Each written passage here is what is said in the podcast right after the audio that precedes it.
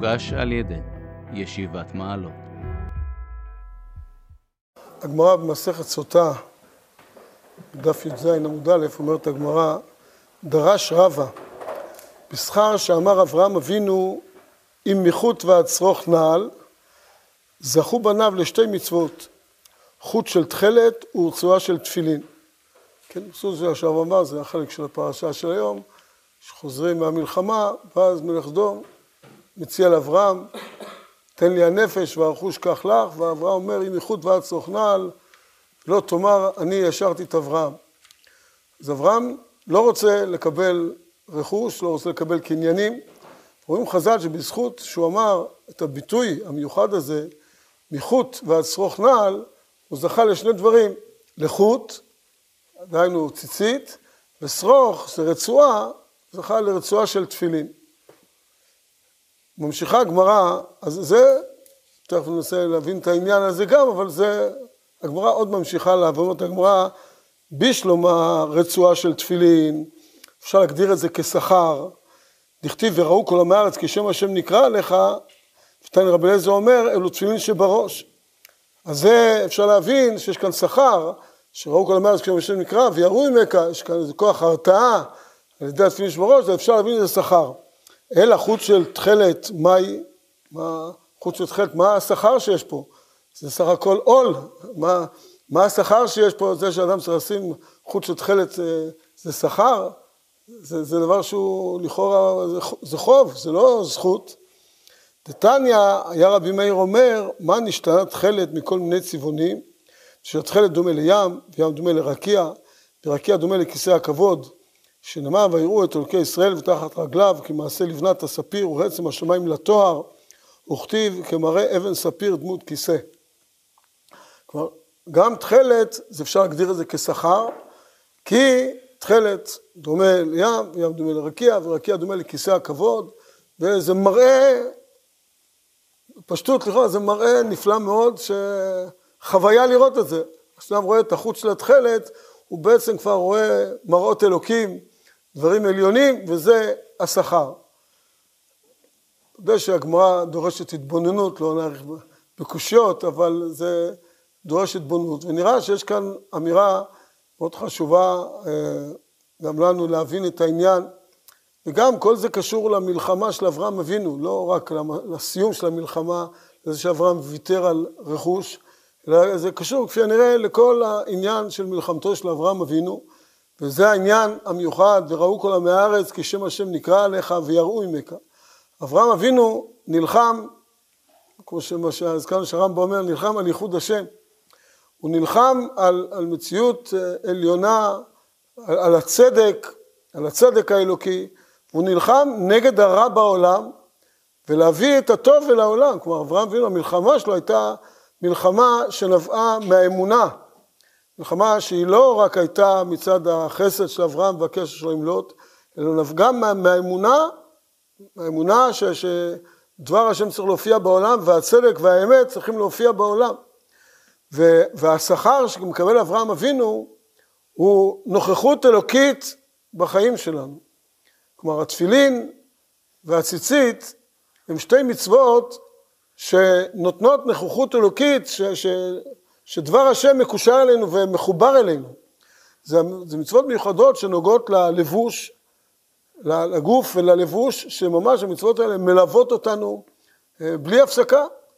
זה מה שחז"ל אומרים, כפי שהרמב"ם מביא את זה, לשונו של הרמב"ם ככה, מוסיפים פה גם את המזוזה, שהיא כמו שיותר רחב, ו... אבל הגמרא אומרת, הרמב"ם מביא את זה בסוף הלכות מזוזה. חייב אדם להיזהר במזוזה, שהיא חובת הכל תמיד, וכל זמן שיצא, ייכנס ויצא, יפגע בייחוד השם.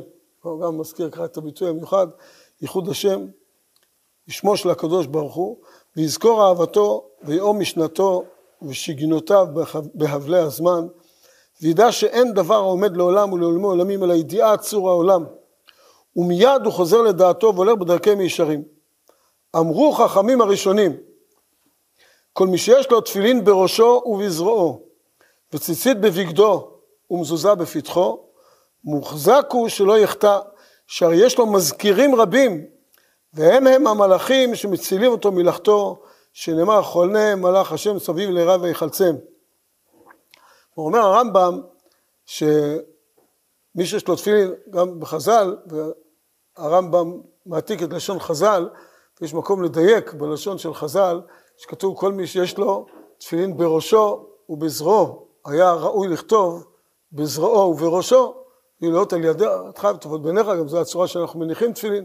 למה חז"ל מתחילים מהראש ועוברים אל הזרוע? אלא זה הכל הולך פה מהפנים אל החוץ. ממוחו של האדם, דרך גופו, זרועו, דרך לבושו ועד פתח ביתו. זה המקיפים שמקיפים את האדם. וזה הולך מהפנים אל החוץ. ובעצם, חוץ מהמזוזה שהיא כבר באמת משהו כבר יותר חיצוני, שהוא לא ממש מחובר לאדם ומלווה אותו בכל אשר יפנה, אז התפילין, עקרונית בצורה המקורית, שזה גם סוג של לבוש של האדם, שאדם הולך איתם כל היום, תפילין ו... וציצית הם מזכירים, כמו שאמרנו, מזכירים, מזכירים לאדם בלי הפסקה, כלומר את, את מציאות השם, נוכחות אלוקית, וזה מה שאברהם אבינו, בזכות האם מחוץ ועד שרוך נעל, הביטוי המיוחד הזה, שנובע מנוכחות אלוקית בחייו של אברהם. הוויתור שלו לא היה סתמי, הוא היה מתוך אמונתו, אז לכן זכו בניו לאותה זכות שהמזכירים הרבים הללו, זה אולי השכר, שהמזכירים, מלאך השם חונה סביב ליריעה ויחלצם, זו הזכות וזה השכר של אברהם אבינו. הסיום של החלק של היום הוא קשור לעניין הזה, והאמין בהשם ויחשבה לא צדקה. והאמין בהשם זה המקור לעניין המיוחד שישראל הם מאמינים בני מאמינים. כמו אומרת מסכת שבת, מר יש לקיש, החושד בקשרים לוקה בגופו, שמשה רבינו אומר, הם לא יאמינו לי, אמר לו הקדוש ברוך הוא, הם מאמינים בני מאמינים, ואתה אין סופך להאמין. הם מאמינים, דכתיב ויאמן העם. בני מאמינים, דכתיב והאמין בהשם. ואתה אין סופך להאמין, על משה רבנו, יען לא האמנתם בי, מה שהיה בימי מריבה. אז בני מאמינים זה אברהם אבינו, כלומר בעצם אנחנו עם, מאמינים בני מאמינים, מה שרואים שם בגמרא, שזה משהו שהוא גם כן מוטבע, הביטוי, מה שראינו פה בציצית, תפילין, שמלווים אותנו, בעצם זה ביטוי לזה שבאמת האלוקות היא לא איזה רק מחשבה של האדם, איזה משהו שהוא ממציא אותו, אלא זה מונח עמוק עמוק בתוכנו. בחסידות מבארים, לאור הגמרא הזאת, לאור המציאות הזאת, למה האמונה נחשבת למצווה. גם רב צודי, גם בשפת אמת זה מופיע, שלכאורה אמונה לא תלויה באדם, או שהוא מאמין או שהוא לא מאמין. איך זה יכול להיות מצווה? איך אתה יכול להגיד לבן אדם תאמין? הוא לא מאמין, מה, מה תעשה לו? אז אפשר, תראה, צירוצים, התבוננות וכולי. הרמב"ם בכל זאת לא כותב את זה, הוא כותב, במצוות אהבת השם מביא הרמב"ם שההתבוננות מביאה לאהבה. באמונה הוא לא כותב, להאמין בהשם. אז שואלים, איך אפשר לצוות לאדם על אמונה? זה או שהוא מאמין או שהוא... זה עניין שלכאורה, אז בחסידות מבארים שהאדם הוא מאמין, אם הוא רק לא יקלקל ולא יפריע להופעה של האמונה, אז הוא אדם מאמין. ישראל מאמינים בני מאמינים. זה עובר בירושע וזו נקודה עמוקה בנפשו של כל אחד, הוא מאמין, ישראל מאמינים, זה נתון. רק אל תפריע לאמונה להתגלות, רק תיתן למציאות הפנימית שלך להתגלות, אז אתה תהיה אדם מאמין. כלומר, האמונה היא, היא עצמית, וזה המקור לכל העניין הזה, זה הביטוי הזה של אברהם אבינו, והאמין בהשם, ויחשביה לא צדקה. שמכאן באה כמובן מצוות האמונה, אבל עצם האמונה, באמת אה, דבר שרואים אותו, לכאורה הוא גם דבר שרואים אותו במציאות, שכשלפעמים כשאדם אה, נכנס לאיזה בעיה, אז האמונה יותר פורצת ומגיעה. כי ככה בחיים השגרתיים אז יש כל מיני עטיפות, כל דברים שמסתירים את האמונה.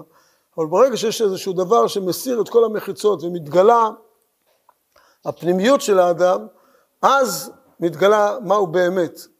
ואז מתגלה באמת נקודת האמונה היא זו ש, שמתגלה. זה גם מיישב, הזכרנו רק נקודה אחת, זה מיישב את הנקודה הזאת, שואלים על הרמב"ן, גם מה שהזכרנו היום על הרמב"ם, על תפילה בעת צרה, אז שואלים, יוחב"ם דין ואחרים, ששואלים את השאלה, איזה מין דבר זה להתפלל בעת צרה? כשיש לך בעיה אתה פונה לקדוש ברוך הוא, כשאין לך בעיה, אז לא. זה לא מתאים שבעת צרה להתפלל.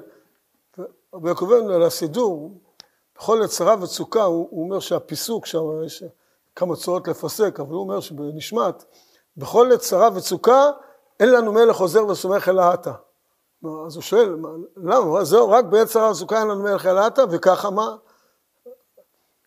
ואז, אם הוא אומר את זה, כבר אני לא זוכר אם זה הוא, אבל ודאי שהתשובה הפשוטה, שבכל עת צרה וצוקה, מתגלה לנו שאלוקים אתה. כלומר, לפעמים בשגרה לא כל כך שמים לב לזה, אבל בעת צרה וצוקה, אז פורצת האמונה, כל המסתירים, כל הדברים שבשגרה יכולים להסתיר לנו את האמונה. בעת צרה וצוקה, אין לנו מלך אלא אתה, כמו אדם שבלי לחשוב, יש לזה צרה, אז הוא יצעק אימא'לה, או זה, זה יצא, לא שהוא עכשיו מתכנן מה לצעוק ובדיוק אימא שלו שומעת או לא, אלא הוא צועק כי זה, כי זה הוא, כי זה הוא.